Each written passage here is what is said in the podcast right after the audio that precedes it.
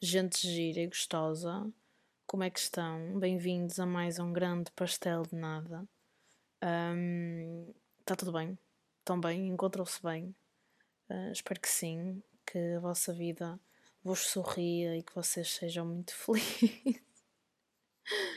Pronto, já passou, seguimos. E então, o que é que se tem passado esta semana? Uh, olhem, para já é uma semana muito importante porque acabou o Internet Explorer. Gente, acabou. Tipo, não vai haver mais Internet Explorer. Um, e eu estou. Nem sei como reagir a este facto. Porque eu cresci com o Internet Explorer. Eu quase morri a tentar entrar no Internet Explorer. Porque aquela porcaria primeiro que abri eram 84 anos. Uh, mas foi uma parte muito importante da minha vida, porque foi. Pronto, né? Imaginem, nós somos uma geração. Nós fomos dos prime das primeiras crianças a aprenderem a mexer com a internet, se não as primeiras, né? E era tudo através do Internet Explorer. Hoje em dia já ninguém o usa, é tipo o Chrome, o Safari para quem tem Macs e iPhones, o, o Firefox para aquelas pessoas que não sei o que é que lhes passa pela cabeça e não estão satisfeitas com o Chrome. Mas, yeah, o, o, o Explorer foi tipo a mãe de todos os outros servidores, né? Acho que foi um bocado assim. E pronto, chegou ao fim. Vamos ter muitas saudades. ok, algumas. Ok, nenhumas. Mas pronto, acho que é o fim de uma era e devia ser assim. Achei que tinha que assinalar o fim dessa era neste pastel de nada neste episódio de Pastel de Nada. E então, e o que é que se tem passado mais ao longo da minha semana? Olhem, para já, para vos dar um upgrade de, da minha ida para Lisboa, uh, malta, cheguei à conclusão que encontrar quarto em Lisboa é tipo. Temos que chamar o Tom Cruise porque é missão impossível, estão a ver? Um, é muito difícil, é tudo muito caro. Por acaso hoje ontem, hoje, estava em, entrei em contato com um senhor que pôs um quarto, tipo, uh, mesmo perto da, da, da, minha faculdade, a faculdade onde eu vou. E o quarto são tipo 280 euros. E é um quarto mesmo fixe, assim. Só que com a sorte que eu tenho, alguém vai alugar aquela porcaria antes de sequer de eu dizer alguma coisa ao homem, né? Eu disse-lhe que estava muito interessada e tal, mas já sei como é que vai ser, eu nunca tenho sorte nestas coisas. Por isso, provavelmente, não vai ser aquele quarto com o qual eu vou ficar, apesar de ser um quarto incrível e de ser super barato e super perto da minha faculdade. Portanto, yeah, acho que nem sequer vou, vou opinar muito sobre aquele quarto, porque senão vou-me afeiçoar a ele e ele nunca vai ser meu. Portanto, é isso. Um, mas é muito difícil procurar quartos em Lisboa. Assim, também se calhar, se eu esperar mais uma semana ou duas, em que o pessoal começa a sair das casas e assim, mesmo o pessoal de Erasmus, uh, se calhar vou ter mais sorte, né? Mas eu, como sou daquelas pessoas que sofrem por antecipação e queria já ter tudo resolvido, já estou nesta ansiedade de tipo, eu quero arranjar um quarto e tem que ser já, estão a ver? Quero para ficar mais uma parte da minha vida resolvida. Mas pronto, não vai acontecer para já, quase certeza. Mas eu hei, de ter, eu hei de ter um teto, pelo menos, para dormir enquanto estiver a estudar em Lisboa. Vamos ver o que, é que acontece. Aguardem pelos próximos episódios. Não saiam desse lado porque nós também não. Vou-vos dando upgrades desta situação de Lisboa semanalmente, porque eu sei, eu sinto que vocês estão a acompanhar esta minha viagem e também merecem saber aquilo que, que se vai passando e o que não se vai passando. Mas, gente, tenho ido à psicóloga. Quer dizer, não tenho, mas parece que tenho. Porque hum, vocês sabem que eu estou a gravar o Neuracast, que é o meu projeto final do curso que eu estou a tirar. E, e é como os episódios são gravados com uma, com uma psicóloga, com a Filipa. E a gente vai falando sobre temas, tipo, o primeiro episódio foi sobre uh, o mercado de trabalho e o depois da faculdade e assim. E, um, o segundo episódio foi sobre relações amorosas saudáveis. O terceiro episódio foi sobre. Uh, foi sobre quê? Ah, foi sobre relações entre pais e filhos também saudáveis. E tem sido. Tipo, imaginem, eu estou a gravar o podcast e sinto que estou numa consulta de psicologia, percebem? Claro que eu estou a fazer as perguntas das outras pessoas, mas as perguntas das outras pessoas às vezes acabam por ser as que nós também temos, não é? E, e eu, eu na, naquele projeto eu estou um bocado como um, imaginem a Filipe é psicóloga ela fala enquanto psicóloga, mas eu estou ali meio que eu sou anfitriã, mas estou ali meio que tipo a dar a minha opinião pessoal, não é? Porque eu não tenho conhecimento científico para dar nada mais, nada menos do que a minha opinião pessoal. E então é muito engraçado porque às vezes eu estou a fazer as perguntas que as pessoas nos têm mandado para as caixinhas, mas que também são as minhas perguntas e depois eu meto para lá tipo, olha, mas uh, sei lá, daquilo que eu vou entender, estão a ver, tipo, eu vou dando um, o meu ponto de vista e assim, e é muito fixe porque a Filipa, imaginem, a Filipa está a falar para os ouvintes, mas também está, mas na verdade, quando está a gravar, está a falar para mim, não é? E, um, e é muito giro, porque parece que estou a ir à psicóloga. Um, parece que estou a resolver os meus próprios problemas. E, e se eu sinto isso, eu espero que os ouvintes também o sintam e que também encontrem naquele podcast um, as suas perguntas uh, respondidas, percebem? Tem sido muito engraçado. E a Filipe é super 5 estrelas, ela é boa chill, boa na vibe, na vibe dela, estão a ver? Ela é muito fixe, muito simpática. E acho que este projeto tem muito para dar. Espero que corra tudo bem e, e que seja um sucesso. Mais novidades sobre esta semana. Ah, gente, para tudo. Para tudo. Porque eu estou muito triste. Estou muito triste. Porque abriram as inscrições para o Big Brother e eu não me posso inscrever. É verdade, ficam já aqui a saber que eu já me inscrevi para dois Big Brothers. Não me inscrevi, tipo, preenchi aquele, aquele questionário infindável que eles lançam para qualquer pessoa que se queira inscrever no, no Big Brother. E pá, eu vou-vos confessar, eu, um dos meus sonhos era entrar numa cena dessas, num reality show, estão a ver? Tipo, claro que eu, eu sei que os reality shows têm aquela conotação bem negativa e que, um, sei lá, trazem ao de cima o pior das pessoas e não sei o quê. Pá, mas eu gostava de me desafiar àquele nível, estão a ver? Tipo, enfiar-me numa casa com 20 pessoas que eu não conheço e deparar-me com 20 pessoas a lidar de maneira diferente com as diferentes coisas. Pá, e toda a gente cá fora dá opinião sobre isso, estão a ver? E depois, no fundo, nós só temos que convencer as pessoas de cá de fora que no meio daquelas 20 pessoas nós somos a pessoa com quem elas se identificam mais.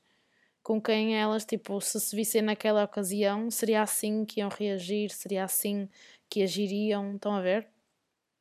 Acho que é muito interessante a questão dos reality shows. Claro que depois há reality shows mais interessantes que outros, né? Uh, eu acho que o formato Big Brother é um formato excelente. Um, a Casa dos Segredos também é um formato excelente, só tenho pena que o tenham um, ridicularizado, porque a dada altura só entravam para lá pessoas com segredos tipo nem nada, nada assim muito interessantes e era só basicamente para ficarem famosas depois do reality show. E isso estragou, a meu ver, estragou um bocadinho aquilo que era propriamente o reality show. Depois de repente só víamos ali pessoas horríveis, um, sem fundo nenhum, a quererem ser famosas. De, de, de, toda a gente que entrou nas casas dos segredos aqui em Portugal, na minha opinião, são poucas as que realmente tiveram sucesso pós reality show, porque são poucas as que realmente eram, foram para lá com as intenções certas e fizeram com aquilo as coisas certas. Estão a ver? Imaginem sei lá, e, e, e não vou estar a mencionar porque depois as pessoas vão discordar. Vamos, vamos, vamos, vamos ser polémicos, vamos ser polémicos. Por exemplo, imaginem, para mim, o, o Marco Costa foi das pessoas que melhor soube gerir a cena de ir para o reality show. A Liliana Filipe a mesma coisa. Eles ficaram conhecidos e usaram esse conhecimento para se tornarem pessoas que trabalham e que fazem do seu e, e que utilizam a, a, sua visibilidade para o seu trabalho, mas que no fundo são pessoas que souberam aproveitar uh, o espaço público que ganharam. Estão a ver? Agora, por exemplo, vamos a falar de, de Cátias, de, de Susanas, de sei lá, gente, sei lá, o, aquele gajo Wilson que apareceu aqui há pouco tempo a comentar Big Brothers e não sei o quê.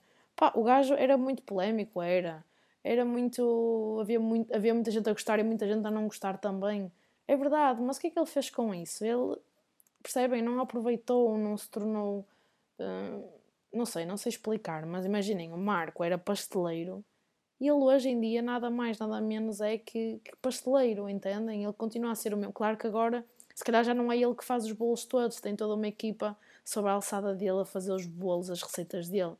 Mas pegou naquilo e, e fez realmente aquilo que ele queria fazer com a ajuda de ter visibilidade. Estão a ver? A Liliana Filipe ao mesmo, ela se calhar já queria ser, eh, tipo, já queria estar no mundo da moda, criar roupa, criar. Eh, e no fundo foi o que ela fez. Criou, tem coleções, tem de roupa, biquínis, se, se calhar calçado, não sei. Mas acho que foram pessoas que pegaram na visibilidade que tinham e usaram-na de uma maneira inteligente. Um, claro que cena, para mim a cena de entrar num reality show tem, tem muito a ver com o jogo que fazemos lá dentro, porque assim, as pessoas têm que gostar um bocadinho de nós quando saímos de lá. E depois temos que ser inteligentes para pegar nisso e fazer alguma coisa com isso, entendem?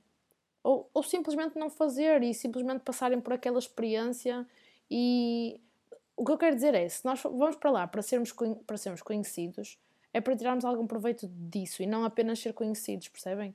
Se vamos para lá só para viver a experiência, também é válido e vamos lá e vivemos, estamos lá não sei quantas semanas até o pessoal se fartar de nós e vimos embora e passamos pelo desafio pronto. Agora, aquele pessoal que vai e que só usa aquilo para ganhar, eh, tipo, imaginem, é polémico, é verdade, mas há muitas raparigas que foram lá para dentro e que hoje em dia a única coisa que elas fazem é publicidade a cenas de implantes mamários e cenas de botox nos lábios. E estão a ver? Tipo, não fazem mais nada com isso.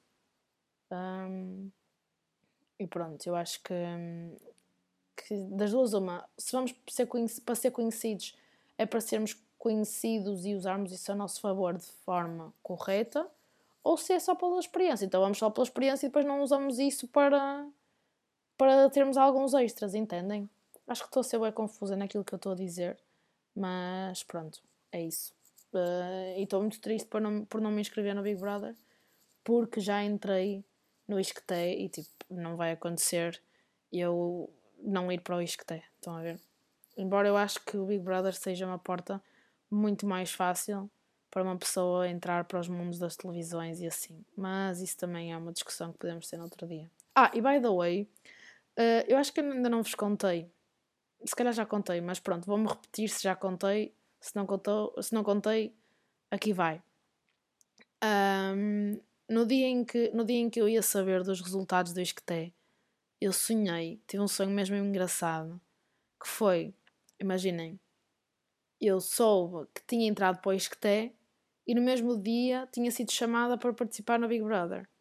E então estava muito triste porque fui para o Big Brother e não estava a tirar a cena, o curso no Isqueté. E depois entrei para casa, estava mesmo mal vestida, mas pelo menos estava a combinar com o Goxa. Estávamos os dois de vermelho e roxo, que é assim aquela junção ótima. E hum, estava mesmo mal vestida, não estava penteada, estava mesmo mal maquilhada. E depois nem sequer entrei entrar. Fiquei tipo naquela. Sabem aqueles concorrentes que entram, mas vão ali ao confessionário e o Big diz-lhes assim: olha, você ainda não é bem concorrente você ainda vai ter que ir à votação para entrar e não sei o quê. Estão a ver? Portanto, eu nem sequer fui para o Isqueté, nem sequer era concorrente a série do Big Brother. Estava ali naquele limbo e podia, podia perder as duas coisas. Mas isto, isto é muito engraçado para quando a gente se apercebe o caminho pelo qual os nossos, os nossos sonhos uh, nos levam, não é? Tipo, às vezes eu penso, porquê que eu sonhei isto? Porquê, o que é que se passa na minha cabeça? Mas pronto, era isso. Queria-vos só dizer que estou muito triste um, por não participar, não me poder inscrever no Big Brother, mas com certeza irá haver mais edições. Uh, e pronto, é isso. Uh, entretanto, queria-vos dar também um update que na semana passada disse-vos que ia começar a ter aulas com o Jorge Gabriel. E boa de gente me perguntou: Oh meu Deus, como é que são as aulas com ele? Ele é fixe, ele não é fixe, ele é simpático, não é simpático. É muito simpático mas o gajo fala pelos cotovelos, pelos cotovelos, pelo, pelos joelhos, pelos tornozelos, pelos ombros, ele fala por todo lado, esqueçam.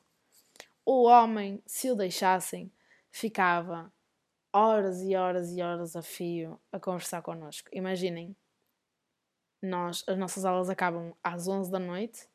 Na primeira aula saí, da, saí de lá à meia-noite e um quarto. E na segunda aula saí de lá à meia-noite menos um quarto. As aulas é suposto acabar às 11. Portanto, yeah. isto tudo porque o senhor se entusiasma e vai por lá fora e a explicar-nos coisas, a contar-nos coisas de, de, da experiência de vida dele, a motivar-nos. Gente, eu não estava à espera que ele fosse uma pessoa tão. Ele gosta de nos motivar e, e pica-nos, tipo, façam e façam coisas. E mesmo que achem que não vão ser as coisas mais. Hum, sei lá, mais normais de se fazer, façam. Pode ser uma ideia super estúpida, mas pode dar resultado. E não sei o quê, e não sei o que mais. Estão a ver? É muito giro. Uh, ele, tá, ele está-nos a dar eh, uma cadeia, um módulo de televisão e está-nos a ensinar. Uh, não, ele não nos está propriamente a ensinar técnicas, mas ele está a tentar perceber qual seria o formato mais indicado para nós através de alguns exercícios. Imaginem, uh, nós fizemos um exercício na última aula que era levar um livro e tínhamos que ler uma página frente e verso desse livro. Primeiro parados e depois a andar. E depois tínhamos que ler, primeiro só ler, para as pessoas ouvirem, nos ouvirem a ler, e depois tínhamos que, ou seja, ler, mas interpretar, no sentido de estarmos a contar a história para alguém, entendem? Não é, não é só a cena de ler, é, é olhar para as pessoas, dar intuação e não sei o quê. Pronto. E de, a partir daí, uh, ele, primeiro lemos quietos, parados no sítio onde estávamos, e depois ele mandou-nos fazer o mesmo, mas andar pela sala fora. E a partir daí ele conseguiu perceber que, imaginem, há pessoas que se vão dar melhor em formatos em que estão mais parados e há pessoas que se vão dar melhor em formatos que, que pedem mais movimento, andar por aqui, por ali, mexer mãos, mexer. Eh, não mexer mãos, entendem? Um, e pronto, e é, é, as aulas são muito engraçadas uh, porque. E isto, e isto só acontece porque ele tem muita experiência e tem e tem muito conhecimento de televisão e sabe sabe muito sobre televisão, não é? E esse conhecimento dele permite-lhe dar uma opinião sobre cada um muito cedo, porque ele consegue apanhar as nossas coisas logo à partida, entendem? E pronto, isso tem sido muito engraçado. E, e o que é que eu vos queria contar um, em relação às aulas dele? É que nós vamos ter que decidir um formato de televisão que nós gostássemos de fazer. Independentemente de ser uma coisa normal de se fazer em televisão ou não. Nós é que escolhemos o que é que queremos fazer e temos que pensar que tipo de formato seria, para que horário seria, whatever, estão a ver? E, e pronto, e ele perguntou-nos se nós já tínhamos alguma coisa em mente, se não tínhamos. Pá, eu fiquei naquela cena de. Eu não sei. Eu não faço a mínima ideia daquilo, daquilo que eu quero fazer. Eu sou mais daquelas pessoas que é tipo, deem-me o formato e eu faço, estão a ver? Não, nunca me tinha deparado com uma situação em que eu é que tenho que pensar no formato. Ou eu é que tenho que ter a ideia. Imaginem, o gajo que se lembrou do Big Brother é um gajo tipo, ridiculamente idiota, estão a ver? Vamos enfiar 20 macacos numa casa e ver o que é que acontece. É ridiculamente idiota, mas dá muito bom resultado ou sei lá, pá, não sei, mas pensem em formatos que à partida podiam ser estúpidos, mas que dão um bom sucesso. Olha, tipo a cena do Ex on the Beach, tipo, quem é que se lembrou? Ah, vamos pôr pessoas numa praia e depois do mar aparecem os ex dessas pessoas e, e depois vamos pôr todos à malhada numa casa a ver o que é que dá. Parece, dito assim, parece completamente estúpido, mas é um formato com imenso sucesso, tanto lá fora como aqui, porque o pessoal daqui de Portugal também consome o do lado de fora, independentemente de existir cá em Portugal ou não. Pá, depois há formatos mesmo ridículos, que é tipo, ah, quem quer namorar com o agricultor, mano, isso para mim já não é provavelmente conteúdo, estão a ver? É... Ou como é que é o outro, o casados à primeira vista. É uma ideia engraçada, tipo, olha, vamos casar pessoas que nunca se conheceram. É, é, faz lembrar um bocado, eu acho que esta pessoa veio aqui a, a Portugal na altura de Santo António. Estão a ver? Tipo, ah, vamos pôr várias pessoas a casar-se ao mesmo tempo se bem que nos casamentos de Santo António toda a gente se conhece e os próprios dos noivos se conhecem. Mas estão a ver, tipo, vamos casar várias pessoas ao mesmo tempo, depois vamos enfiá-las numa casa e ver como é que elas lidam umas com as outras e se dão bem enquanto casal. Mano, que ideia, que ideia ridícula. Mas dá audiências. Pronto, então um, nós temos que pensar num formato que nós gostássemos de apresentar e pensar em que horário seria. Apresentar ou não, ou não é bem, não precisa de ser apresentar. Pronto, e o, o Jorge Gabriel virou-se para mim e disse: pá, o que é que tu queres fazer? Que já tens alguma coisa pensada? E eu: não, não faço a mínima ideia do que é eu quero fazer. E, e vou testar, e, e, comecei logo a pensar: eu vou testar este módulo porque eu não quero pensar num formato, eu quero que me deem os formatos e eu faço. Estão a ver? Um, e pronto, basicamente ele depois, para puxar por mim, começou: pá, que é que. Olha, então diz-me como é que tu és, que pessoa é que tu és, e não sei o quê. Olha, sou, sou palhaça, sou extrovertida, sou. Tenho um. Acho que tenho um bom sentido de humor, adoro coisas com humor, adoro pessoas com um bom sentido de humor e que sabem perceber o humor. E um, gosto de, de, conversar, gosto disto, gosto daquilo, sou extrovertida, sou comunicativa. E ele, olha, já pensaste fazer stand-up comedy? E eu, será que eu já pensei fazer stand-up comedy? Pá, sendo 100% sincera, já. Já pensei fazer. Mas daí veio a, veio a resposta que eu lhe dei, que é, eu não sei escrever textos para stand-up comedy, não, não sei como é que isso se faz, estão a ver? Pá, porque os gajos não chegam lá e simplesmente improvisam. São poucos os que improvisam. O César Mourão, talvez, o Ricardo Araújo Pereira. Não, não me acredito que ele improvise. Eu acho que aquilo é tudo, tudo, tudo, tudo escritinho. E, e estão a ver, então eu não, não sei até que ponto é que eu faria um bom stand-up comedy. E ele assim, não há problema. Não há problema absolutamente nenhum.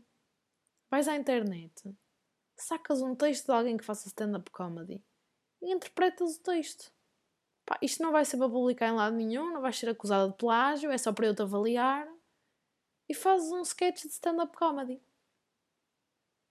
E eu. Será? Será que isto vai acontecer? Será que eu quero mesmo fazer stand-up comedy? E depois aquela. Depois é. Sabem quando vocês se perguntam muitas vezes sobre uma coisa e depois ela começa-vos assim a entrar na cabeça, tipo ah, eu se calhar via-me a fazer isto, ou se calhar isto era capaz de resultar. Não sei, vamos ver. É mais um assunto para vocês ficarem aí desse lado à espera que eu vos atualize sobre aquilo que eu vou fazer ou não. E, e pronto, pá, acham que eu fazia, acham que eu faria, daria uma boa comediante. Ah, e depois ele assim, ah, há tão, tão poucas mulheres no humor em Portugal, uh, pensa, se calhar era uma ideia fixe, uh, nem, muita, nem todas conseguem, vê lá se tu conseguias e assim. Desculpem, tive que cocejar. Sabem aqueles bocejos que têm vida própria e vocês tentam travá-los, mas eles, enquanto não saírem, não, vocês não vão parar de estar aqui a forçar a não bocejar? Foi isso que aconteceu. Desculpem. Uh, o que é que eu estava a dizer? Já não sei. Ah, e ele estava a dizer, um, pois, porque há tão poucas mulheres no humor em Portugal, tu se calhar ainda consegues ter espaço e encontrar a tua vertente e não sei o quê. Será que eu vou equacionar fazer stand-up comedy, gente? O que é que vocês acham? Digam-me coisas, digam-me se achavam que eu daria uma boa comediante.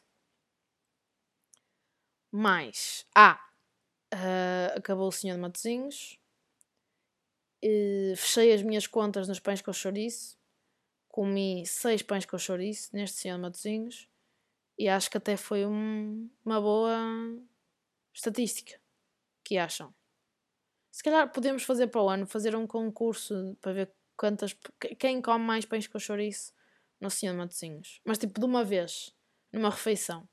Vão lá, pedem um pão, pedem dois o terceiro já não conseguem comer, mas forçam-se a comer para ganharem. Estão a ver? Se calhar é engraçado. Ah, fui acampar no fim de semana. Fomos acampar, foram os anos da Ana. E, e foi, eu adoro acampar, é sempre muito giro. Dá sempre pequena confusão porque uh, as pessoas não funcionam todas da mesma forma, mas no fundo acaba sempre por ser giro. Olhem, fizemos uma uma luta de balões de água à meia-noite, nos anos da Ana. Uh, fizemos um grande churrasco nos anos dela. Fomos à praia de Adolfo, ali em Braga. Gente, é muito fixe o espaço. Só que a água é gelada. Esqueçam, -se, vão para lá achar que a água é quente, esqueçam essa ideia. É muito fria e aquela porcaria está sempre cheia de gente também. Um, nós fomos lá na sexta-feira, feriado.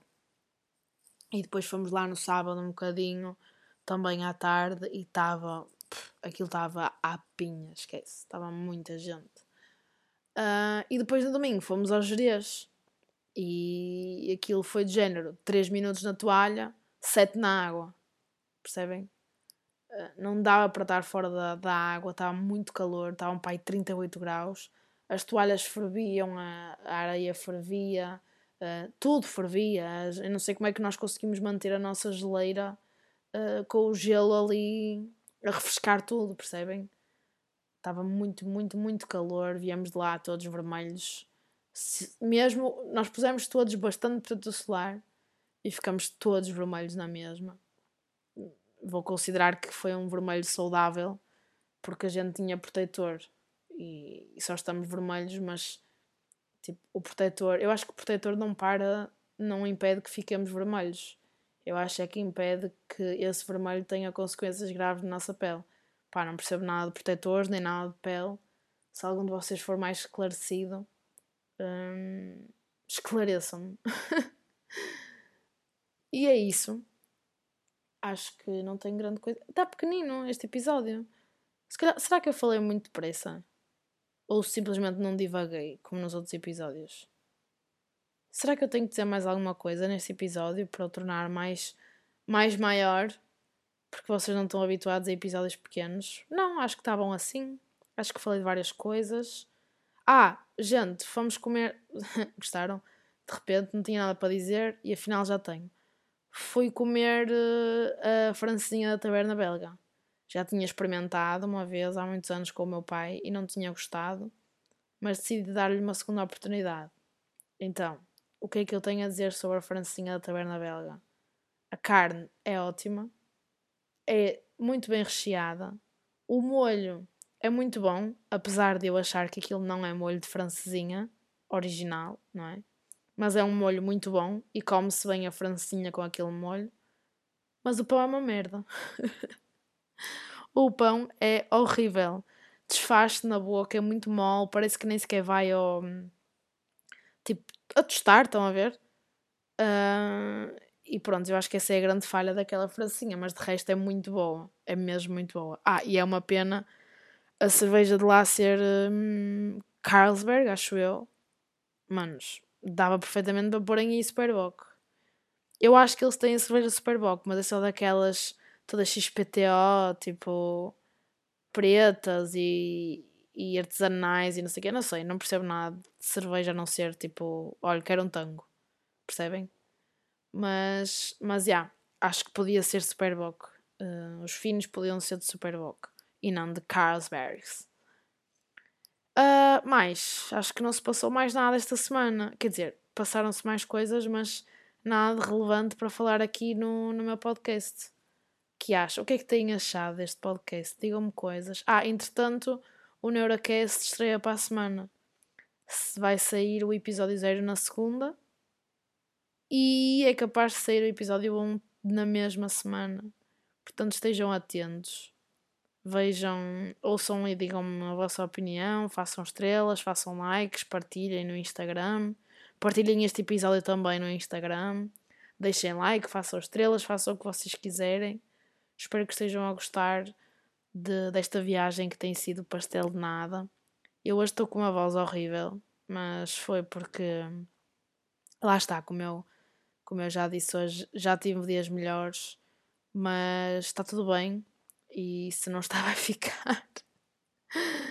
e pronto, é isso. Até para a semana. Gosto de vocês, gosto que vocês sigam o pastel de nada. Por isso, beijinhos!